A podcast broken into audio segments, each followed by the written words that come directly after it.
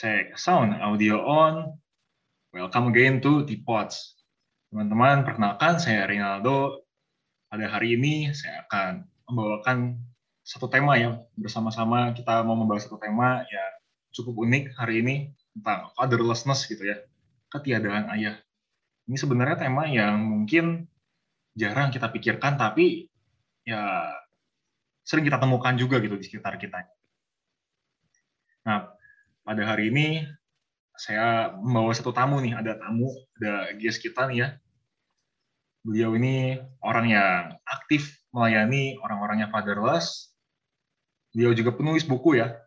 Tentu saja bukunya juga berkisaran tentang fatherlessness gitu. Lalu juga beliau ini aktif pelayanan juga di LK3 sekarang di sana dan juga dengar-dengar lagi mengajar juga di Petra ya sedikit katanya mengajar di Petra. Langsung saja saya mau perkenalkan Pak Rahmat Reza. Welcome Pak. Halo Ray. Mau gimana kabarnya Pak? Baik, baik, baik. Ya, setelah sekian lama tidak bertemu ya Pak kita. Bener. Ya teman-teman, jadi ini adalah Pak Rahmat Reza yang tadi saya ceritakan. Beliau ini sebenarnya juga tadinya uh, sempat ngajar saya juga, jadi dosen saya sebelum ada pandemi. Jadi setelah ada pandemi, kita tetap uh, keep in touch ya, kontak dan lain sebagainya. Dan saya juga banyak belajar dari beliau, pertama tentang fatherlessness. Nah Pak, pada hari ini saya mau bahas sedikit tentang nggak sedikit juga sih Pak tentang fatherlessness ya saya mau bahas karena ada beberapa pertanyaan juga sih nantinya yang banyak diajukan sama teman-teman saya begitu terutama hmm.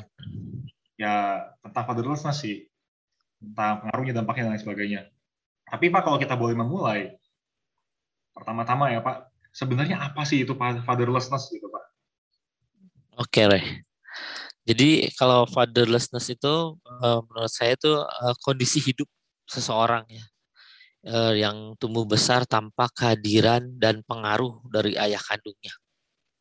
Atau bahasa lebih sederhananya hidup tanpa ayah gitu pendeknya. Pendeknya. Nah, buat jelasin ini di dalam buku pertama saya, saya jelasin pakai matriks gitu. Jadi oh. kayak matematika gitu ya, ada dua sumbu atas bawah kiri kanan gitu. Hmm. Yang satu sumbu kehadiran dan satu sumbu pengaruh positif dan negatif. Nanti kalau dicoba digambar dari matriks itu nanti uh, ada empat jenis ayah yang atau ada ada empat kuadran ya. Yang satu tuh yang ayah ideal yang hadir positif dan pengaruhnya positif. Terus yang kedua ayah patung yang hadir ada tapi pengaruhnya negatif.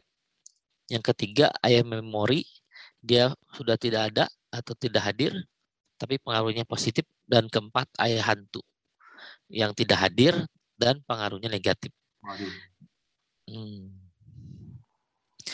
Nah, jadi fatherless itu uh, ya itu anak-anak atau kita-kita yang punya ayah patung atau ayah memori atau ayah hantu. Kalau definisi saya begitu. Nah, saya sendiri ayahnya ayah hantu. Oh. Gitu. Nggak ada. Nggak hadir ya. Kenapa nggak hadir? Karena sejak uh, saya lahir dari usia satu bulanan dia udah pergi meninggalkan saya sama ibu saya. Begitu, Rey. Waduh, keras ya Pak. Nah, benar. Juga ya, ada ayah patung, ada ayah yang memori, ada ayah hantu yang terakhirnya ya, agak serem-serem juga gitu. pengaruhnya Bener. negatif, hadirnya juga negatif, tidak ada dan tidak berpengaruh baik juga begitu ya. Benar. Itu juga saya jadi penasaran Pak. Tadi kan kita bicara tentang apa namanya? apa itu fatherless. Nah, sedangkan kalau di kita sendiri Pak, kira-kira seberapa nyata kondisi fatherless gitu? Seberapa apa ya? Sebenarnya seberapa dekat orang-orang yang fatherless ini dengan kita? Uh, dulu sih waktu saya menjalani hidup sampai ayah saya itu ya saya nggak nggak sedikit uh, apa nggak nggak tahu gitu ya bagaimana kondisinya. Tapi sejak 2018 waktu saya mulai uh, menulis cerita hidup saya tumbuh besar tanpa ayah dan saya sharing di mana-mana gitu banyak tempat di sekolah di gereja di seminar di webinar gitu ya. Nah dari situ baru pada muncul tuh baru pada apa orang-orang pada hadir gitu. Ternyata ada banyak gitu ya. Ada banyak yang uh, fatherless gitu. Dari kecil memang saya hidup uh, dengan sosok ayah ya. Ada ayah tiri saya. Oh. Kayak gitu. Tapi uh, walaupun uh, dia baik, uh, baik itu dalam artian nggak pernah mukul gitu ya, oh, pernah iya. fisik gitu. Ya. Tapi ada yang hilang tetap di dalam diri saya. Ada yang kosong gitu ya. Nah, selama hidup saya dari dari kecil sampai umur 42 tahun saya pendem tuh kekosongan itu. Wow. Atau kayak ya saya anggap nggak masalah lah gitu apalagi kan ada ayah istri saya istri saya juga baik gitu nah sampai akhirnya udah nggak bisa dipendem lagi tuh udah lewat 40 tahun lebih baru saya mulai buka cerita gitu ya sama orang-orang yang uh, bisa dipercaya dan deket gitu nah mereka itu dorong saya akhirnya setelah saya berani cerita gitu ya. setelah saya sharing-sharing dulu saya nggak pernah mau sharing sama siapa pun nah mereka dorong saya buat ya udah uh, tulis atau sharing ke orang lain gitu ya. Bagi-bagi gitu kayak apa? belajar bareng-bareng gitu. Nah, dari situlah mulai tuh.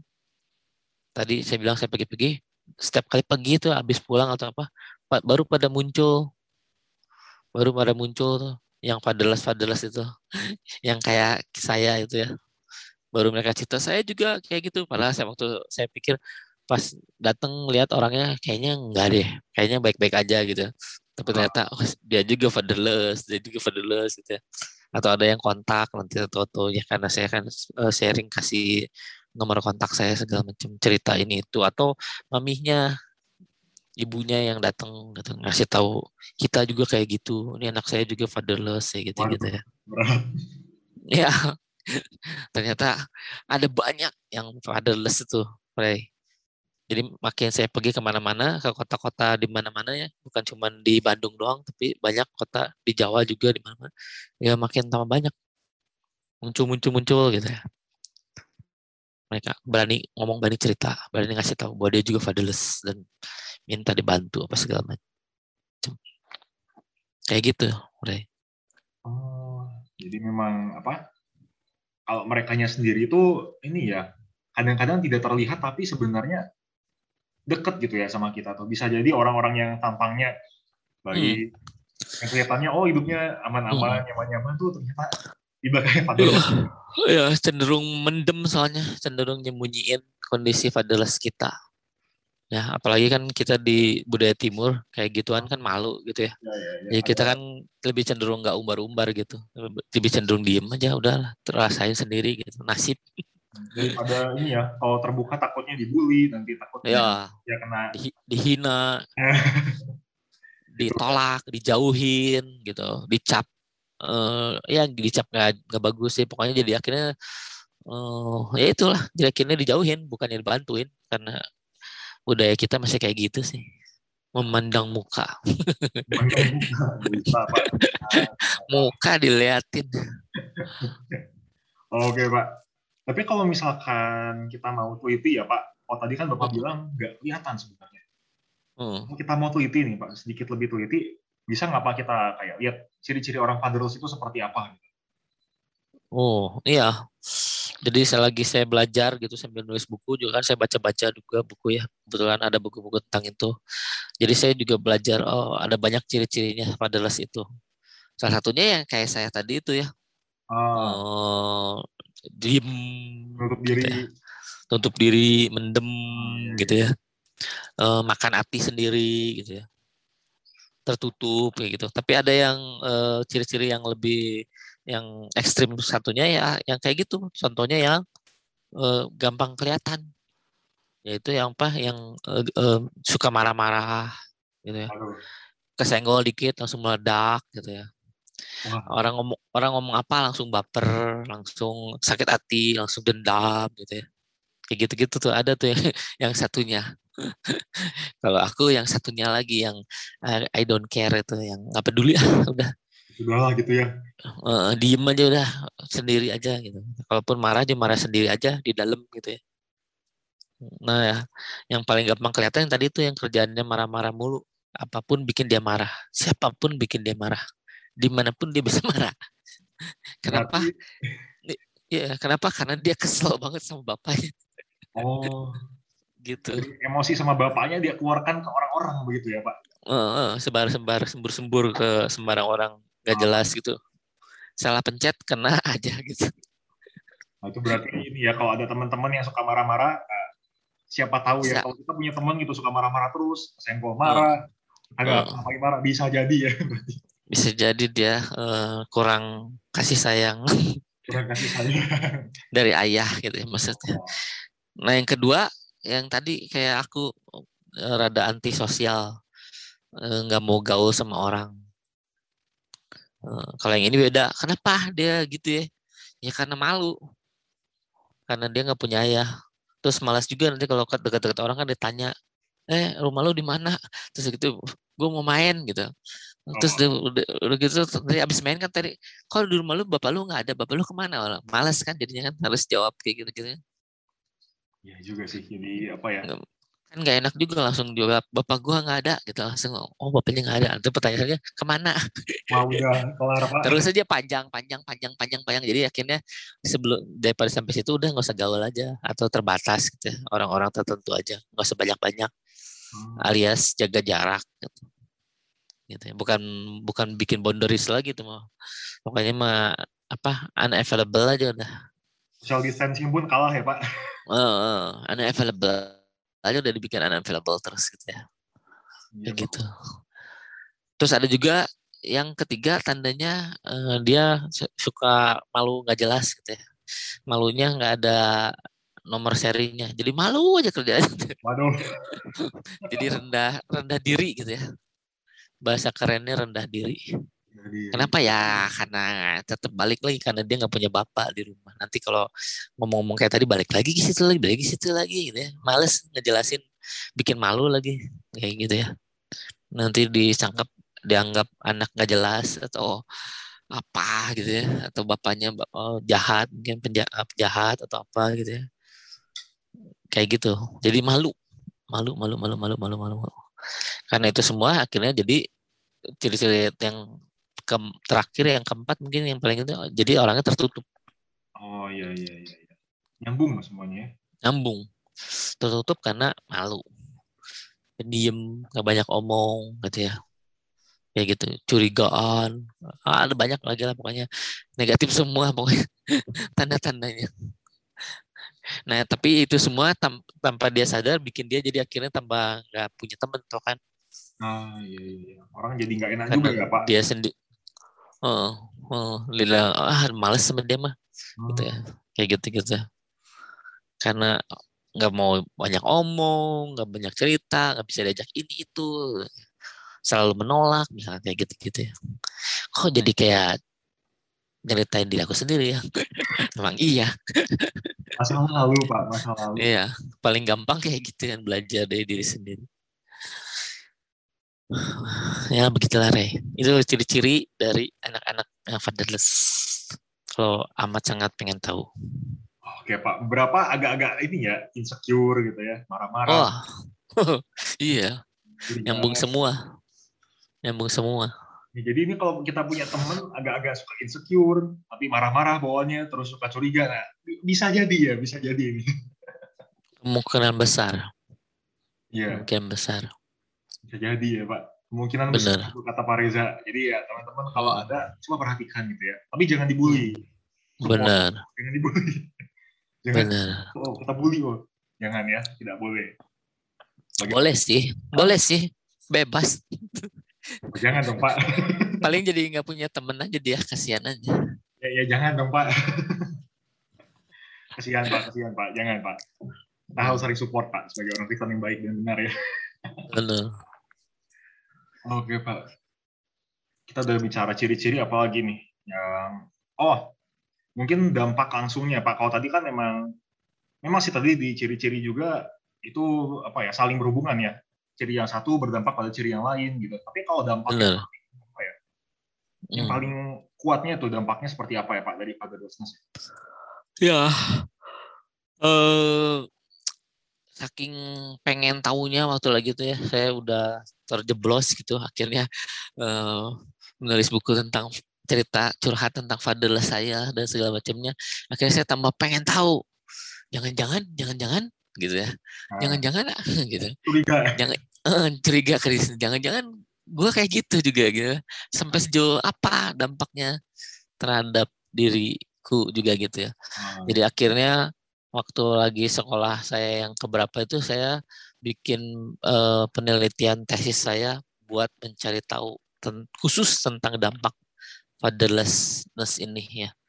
Apa sih yang terpengaruh? Di situ uh, aku nemuin ada yang terpengaruh tuh lima, ya, lima aspek alias semua aspek kehidupan kayaknya.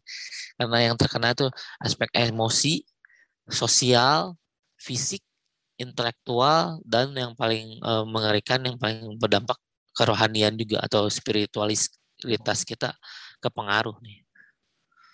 Ya, kepengaruh. Yes. Bentar. Nah, eh, saya pikir kalau yang ayah hantu itu eh, punya dampak yang paling besar ya, ya secara negatif ya. Tapi enggak juga loh dari eh, hasil-hasil cerita-cerita atau hasil-hasil dengerin anak-anak yang fatherless curhat. Ya, masing-masing beda-beda. Ayah patung juga bisa juga dampaknya negatif banget. Ayah neg memori juga sama ya.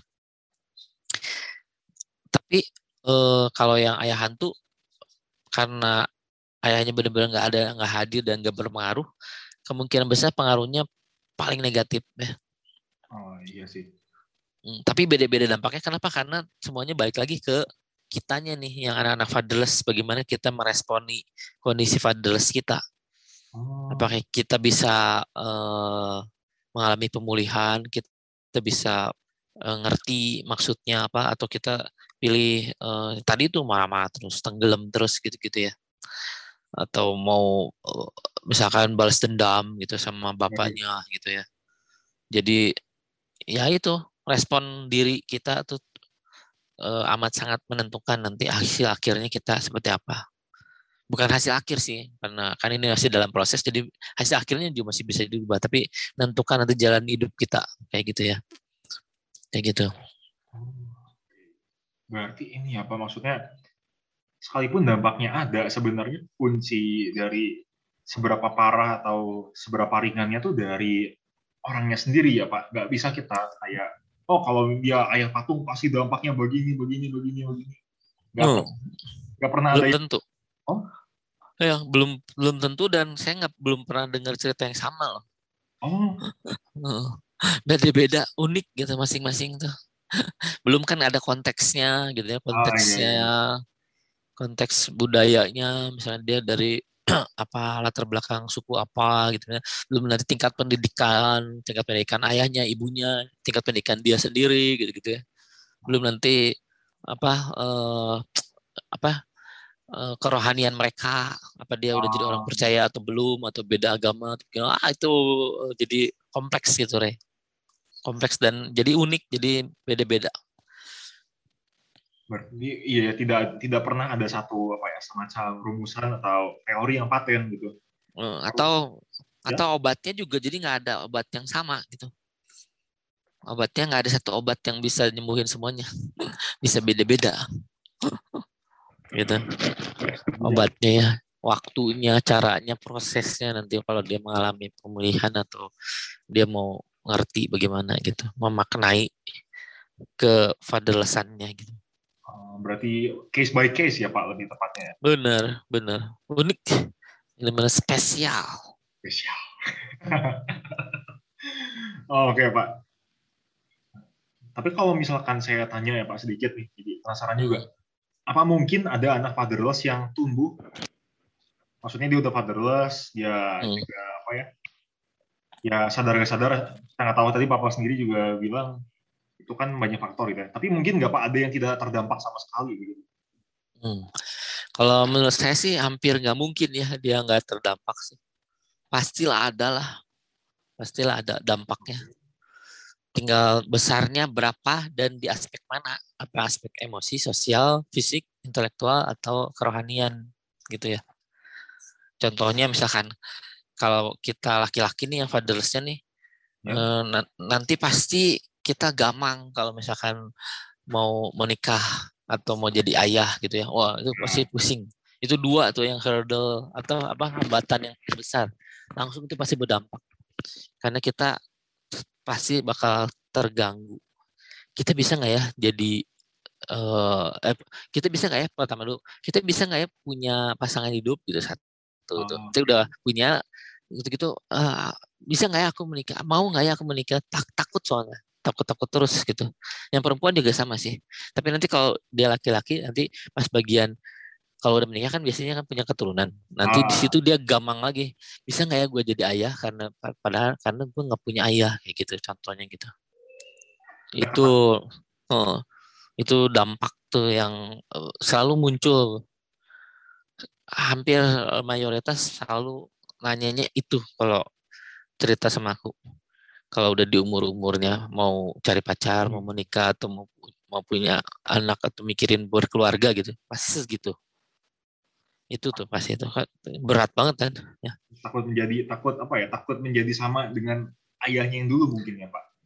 Satu atau takut nggak bisa karena nggak punya contoh itu dua. Iya juga sih ya. Karena penting penting penting banget kayaknya punya contoh gitu ya. Nah ini sampelnya dulu gitu. Role modelnya dulu gitu.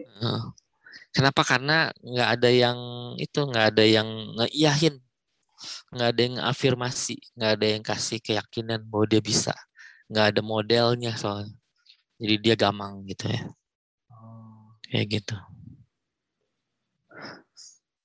Kalau misalkan eh, belajar dari pengalaman saya saya juga pikir kalau saya boleh nilai diri saya sendiri, saya kayaknya eh, termasuk yang berhasil gitu ya, cukup berhasil, nggak terlalu terdampak. Tapi kan dalam aspek apa ya? Dalam aspek eh, intelektualitas nggak ber, nggak berdampak karena saya berhasil sekolah terus-terusan gitu. Ya. Oh iya, Ding. Kalau tidak tahu ya, Reza ini juga lima, Ding. Lima. Pak Reza ini. Hmm. Terus dari ke... Hah? Apa, hmm. Terus dari kerohanian kayaknya nggak ada masalah juga karena aku udah kenal Tuhan dari sejak SMA terus langsung full pelayan melayani gitu ya. Ah. Habis-habisan ikut Tuhan gitu ya. Jadi ya itulah church goer gitu ya. Pokoknya ke gereja aja kerja hobinya. Gereja jadi uh, markas, jadi rumah kedua. Enggak sih rumah pertama sebenarnya lebih parah. Karena selalu nongkrong di gereja, jadi anak gereja gitu ya jadi volunteer udah nggak usah diomong lah gitu ya. Jadi kuncennya gereja. Kuncennya gereja. itu, itu cocok gitu ya. Kalau dari fisik mungkin saya kepengaruh ya karena saya nggak tinggi kayak Ray gitu nggak badannya besar saya badannya kecil. Itu bikin saya inferior banget dulu karena saya kecil gitu ya pendek gitu ya. Dari SD sampai SMP tetapnya pendek. Baru ada growth spurtnya tuh pas semua SMA gitu baru tumbuh nambah tinggi dikit ya waktu SMA doang. Wow. sedih banget gitu ya. Kayaknya karena tertekan gitu ya. Ada beban hidup. Nyariin si ada batu ayah ini di punggung jadi nekan badan jadi badannya nggak tumbuh-tumbuh. Kayak gitu gitu ya Ngeri, Pak. itu pikiran sampai ke fisik ya Pak. Nah terus dari emosi wah sama sosial ya rusak lah aku boleh dibilang aku. Karena aku orangnya dingin aku orangnya nggak peduli aku orangnya eh, emosian gitu gitu ya aku orangnya posesif. Itu aku sadar banget itu karena karena fatherless aku aku lebih beratnya di emosi sama di fisik gitu. terus fisik ke yang lainnya duanya kurang berdampak gitu ya. Gitu gitu gitu Rey. Ya Pak. Ini apa ya satu topik yang saya nggak ya nyangka luas juga ya ternyata. Cakupannya oh. tadi dampaknya segala macam ya ciri-cirinya. Oh. Benar. Jadi misalkan contohnya gini, kalau dulu aku nggak nulis buku itu dan aku nggak ngasih tahu ke kamu bahwa aku tuh nggak punya bapak, kayaknya kamu juga nggak curiga kan? Kamu pikir aku orang normal-normal aja, baik-baik aja dan hebat banget gitu ya? Ya, Karena ya. aku kan punya lima gelar gitu lah. Lima gitu ya. gelar ya Pak. Udah pasti silau orang gitu. Ya. Pak. Satu uh, beres-beres Pak, ini lima Pak. Uh, langsung silau kan, dia pikir kok bisa gitu ya? Nggak punya ayah tapi punya bisa punya gelar lima. Nih contohnya buktinya bisa aku gitu hmm. amazing miracle terpukau saya pak nggak juga sih aku kerja keras juga buat sekolahnya juga bener dan aku suka sekolah jadi aja begitu. Makanya kan beda-beda tuh tiap orang. Suka sekolah. Oke Pak, suka sekolah. Penggilanya. Oke Pak, ini kayaknya agak panjang nih Pak. Jadi kita harus bagi ke segmen selanjutnya supaya lebih apa ya? Lebih enak uh, tanya jawabnya gitu ya. Yep. Jadi mungkin saya cut dulu sampai di sini thank you buat teman-teman yang sudah mendengarkan ya. Ini cukup panjang topiknya juga cukup berat sebenarnya. Ya. sedih gitu ya mungkin dengar dengarnya janganlah bapaknya aja bahagia jangan kita sedih sedih enggak enggak sedihnya nggak kelihatan udah di dalam saya waduh. Ini di dalam Denis oke. Jadi uh, kita akan sampai di sini dulu teman-teman. Kita akan lanjut ke segmen selanjutnya. Tetap stay tune ya di Tipods ya Sampai ketemu di semester selanjutnya. Bear with me and drink something.